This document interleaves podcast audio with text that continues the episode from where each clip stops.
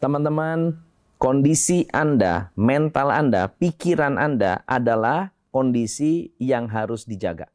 Karena mental yang salah bisa membuat Anda miskin. Kita hari ini akan bahas 8 pola yang akan membuat Anda bertahan miskin.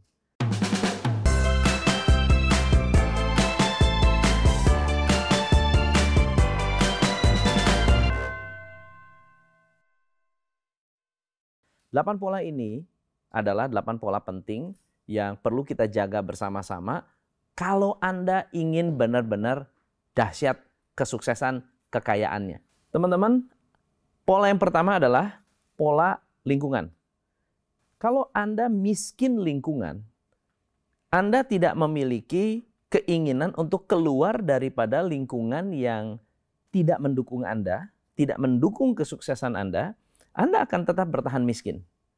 Charlie Tremendous Jones mengatakan, perbedaan orang sukses dengan orang yang tidak sukses hanya dua.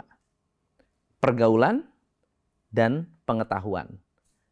Kalau pergaulan Anda bagus, teman-teman Anda kaya raya, teman-teman Anda nggak usah kaya raya, minimal positif, Anda akan jadi orang kaya dan sukses. Yang kedua adalah pengetahuan yang Anda tambahkan dalam kehidupan Anda. Ada pepatah mengatakan, show me your friends, I'll show you your future. Anda tunjukin siapa teman-teman Anda, saya bisa kasih tunjuk nasib masa depan kamu akan seperti apa.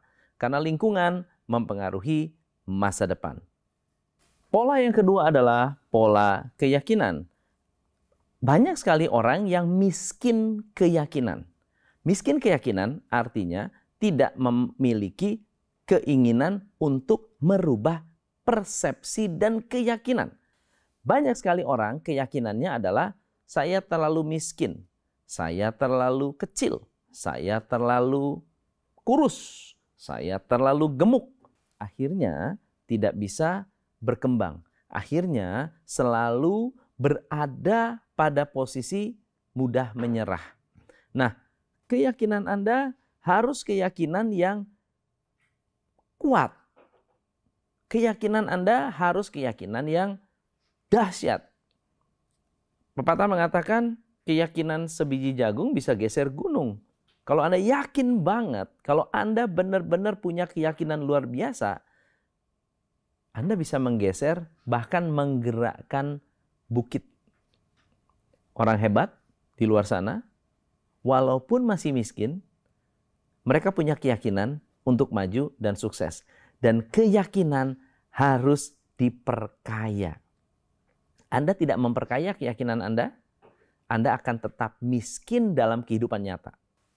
Gimana cara Anda memperkaya keyakinan? Anda harus menanamkan dan mengenali kekuatan-kekuatan Anda. Misalnya, Anda tuliskan semua hal yang menurut Anda merupakan kekayaan Anda secara internal.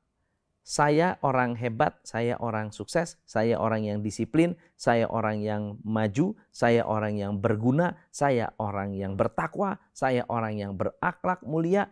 Ini semua dituliskan dan diulang-ulang dibaca untuk mengingatkan Anda bahwa Anda punya keyakinan untuk menjadi orang hebat. Dengan demikian, hidup Anda berangsur-angsur akan tambah kaya. Yang ketiga adalah miskin tingkah laku. Banyak orang tidak pernah mengubah tingkah laku negatifnya. Banyak orang yang sudah dewasa, tingkah lakunya masih kayak anak-anak. Sudah belajar, tetapi tingkah lakunya masih sangat-sangat tidak dewasa. Miskin tingkah laku atau miskin sikap. Misalnya tidak sopan. Miskin sikap seperti tidak menghargai orang. Miskin sikap seperti tidak bersyukur. Ini adalah satu kemiskinan dari sebuah sikap. Nah, karyawan dinilai dari sikap pengusaha dinilai dari sikap. Ya ada adalah pengusaha yang sikapnya jelek, ada pengusaha yang sifatnya buruk, tetapi hidupnya juga nggak bahagia. Ada yang sikapnya negatif, tetapi ya akhirnya masuk penjara.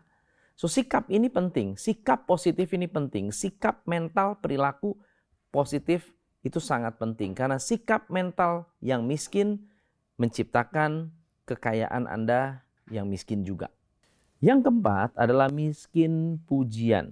Bukan berarti Anda minta dipuji, tetapi Anda tidak boleh miskin pujian kepada orang lain. Coba deh bayangkan kalau ada orang yang atau istri Anda, istri Anda sudah dandan cantik-cantik, lalu kemudian saat mau pergi, Anda ditanya, "Honey, how do I look?" Gimana? Terus Anda bilang, "Oh ya, biasa aja, lumayan."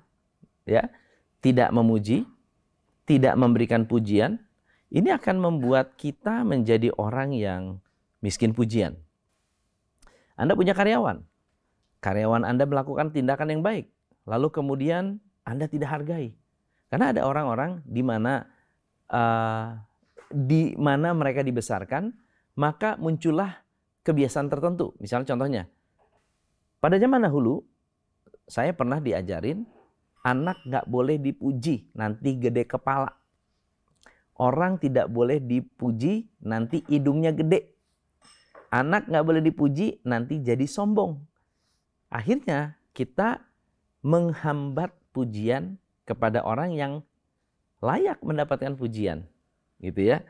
Sehingga akhirnya Anda tidak memiliki um, generosity atau keinginan untuk menghargai. Karena ternyata semakin banyak pujian yang Anda berikan kepada orang, semakin Anda banyak menghargai orang, Anda akan semakin dihargai. Yang kelima adalah miskin pengalaman. Apa arti miskin pengalaman?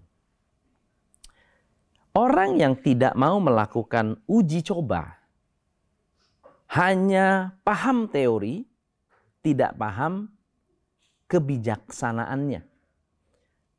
Saya pernah dagang, saya pernah jualan door to door, saya pernah jualan di pasar, saya pernah um, jadi kondektur, saya pernah susah. Saya pernah nggak punya ongkos ke mana-kemana ngikut bak terbuka. Jadi itu adalah suatu pengalaman. Nah, saya pernah rugi, saya pernah bangkrut, saya pernah mengalami uh, beban hutang yang besar. Tetapi saya merasa itu adalah suatu pengalaman. Dan pengalaman itu makin kaya makin bermanfaat. Itu yang membuat saya bisa membantu banyak pengusaha hari ini. Saya bisa membantu banyak pengusaha bagaimana caranya uh, membuat strategi marketing yang efektif. Bagaimana cara mendesain strategi untuk karyawan lebih kompak. Bagaimana merancang aturan main supaya fokus pada produktivitas. Ini semua bukan didasari oleh teori, tetapi didasari oleh kesalahan. Dan kesalahan itu menjadi sebuah pengalaman. Pernah ada sebuah perusahaan dipimpin oleh seorang CEO yang tidak pernah gagal ketika memimpin sebuah bisnis. CEO ini kemudian ditanya, apa yang membuat kamu bisa menjadi seorang CEO hebat? Dia katakan, perusahaan ini menjadi perusahaan hebat karena saya mengambil keputusan-keputusan yang tepat. Wah, masuk akal. Lalu ditanya lagi oleh wartawan, bagaimana cara kita membuat atau menciptakan keputusan-keputusan yang tepat? Dia mengatakan, kita harus banyak mengambil keputusan yang salah. Ternyata keputusan yang salah membuat Anda belajar. Dan ketika Anda belajar, anda membuat keputusan-keputusan yang benar akan membuat keputusan-keputusan yang benar ini menghasilkan. Sayangnya antara sukses dan gagal itu satu paket. Nggak bisa dipisahkan. Yang keenam adalah miskin pengetahuan.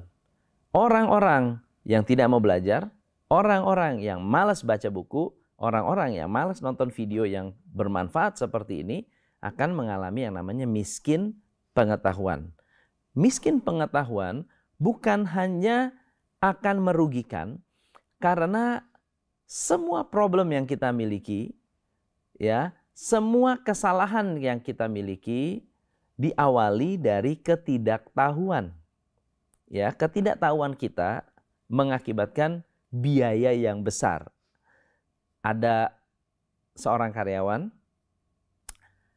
menyolokkan mencolok ya, menyolok alat yang 110 volt. Alat ini harganya kira-kira 50 juta. Dicolokkan kepada listrik 220. Sudah jelas-jelas di dalam sudah jelas-jelas batang batang colokannya itu itu bentuknya pipih. Ya, karena apa? Karena ini alat dari Amerika dibawa ke Indonesia bentuknya pipih harus pakai converter, betul nggak ya? Harus pakai converter lalu dicolok ke listrik kita. Dia tidak tahu tentang listrik 110 dan 220. Ketika Anda masuk 110 ke 220 langsung terbakar. Ketidaktahuan menyebabkan kerugian 50 juta. As simple as that. So, semakin baik pengetahuan Anda, semakin banyak pengetahuan Anda, Anda akan membangun satu, self confident yang bagus. Yang kedua, Anda akan menjadi orang yang berbobot. Dan yang ketiga adalah semua pengetahuan bisa jadi duit. Yang ketujuh adalah memiliki kemiskinan kebiasaan positif. So, ada dua jenis kebiasaan. Kebiasaan positif, kebiasaan negatif. Kebiasaan positif akan menghasilkan hal-hal yang baik, kebiasaan negatif, nikmat di awal, rugi di belakang. Kebiasaan positif, capek di depan, enak di belakang. Nah banyak orang yang lebih memilih enak di depan, nggak enak di belakang. Melihatnya jangka pendek. Sehingga kebiasaan-kebiasaan positifnya minim. Kebiasaan positifnya miskin. Berapa banyak dari kita yang punya keinginan untuk sehat. Tapi tidak punya kebiasaan olahraga. Berapa banyak dari kita yang ingin sehat tetapi masih minum soft drink? Berapa banyak dari kita yang ingin sehat tetapi masih merokok, minum obat-obatan, dan kemudian merusak tubuhnya sendiri? Nah, kalau kalau kita punya kebiasaan positif, otomatis kebiasaan-kebiasaan positif menghasilkan energi positif. Energi positif menghasilkan kekayaan yang positif. Dan yang kedelapan adalah miskin berbagi. Teman-teman berbagi itu tidak selalu harus uang loh. Berbagi itu adalah nature manusia.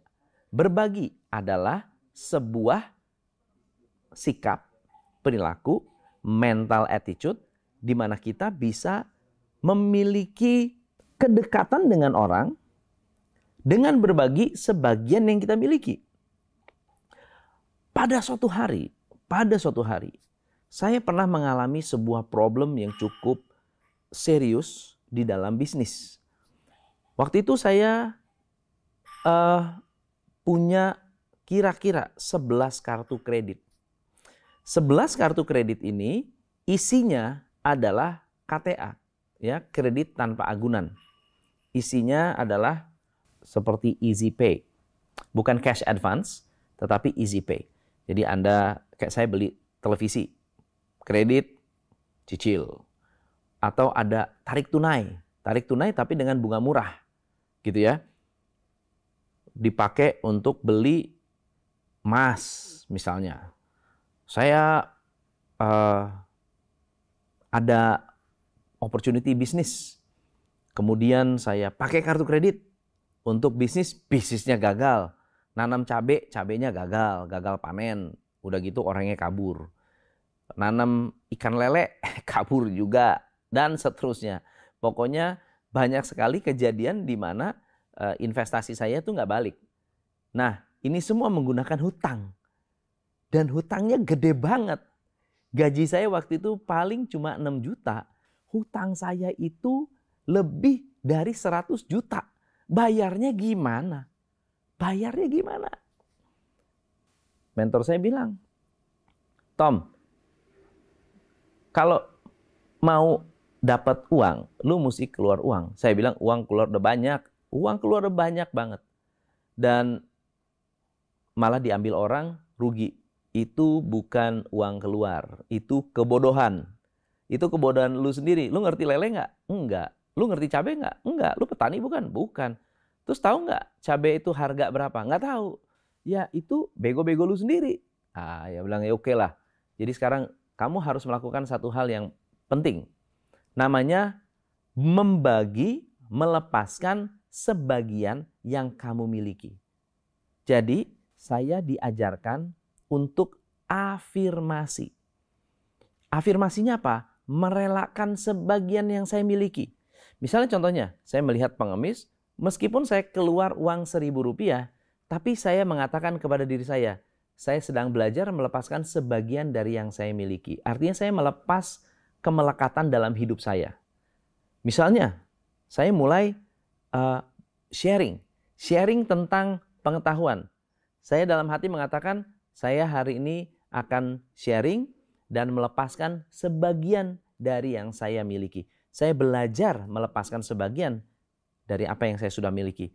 Dan lama-lama saya kok merasa makin hari makin tenang, makin nyaman, makin luar biasa. Gaji saya 6 juta. Oke. Okay?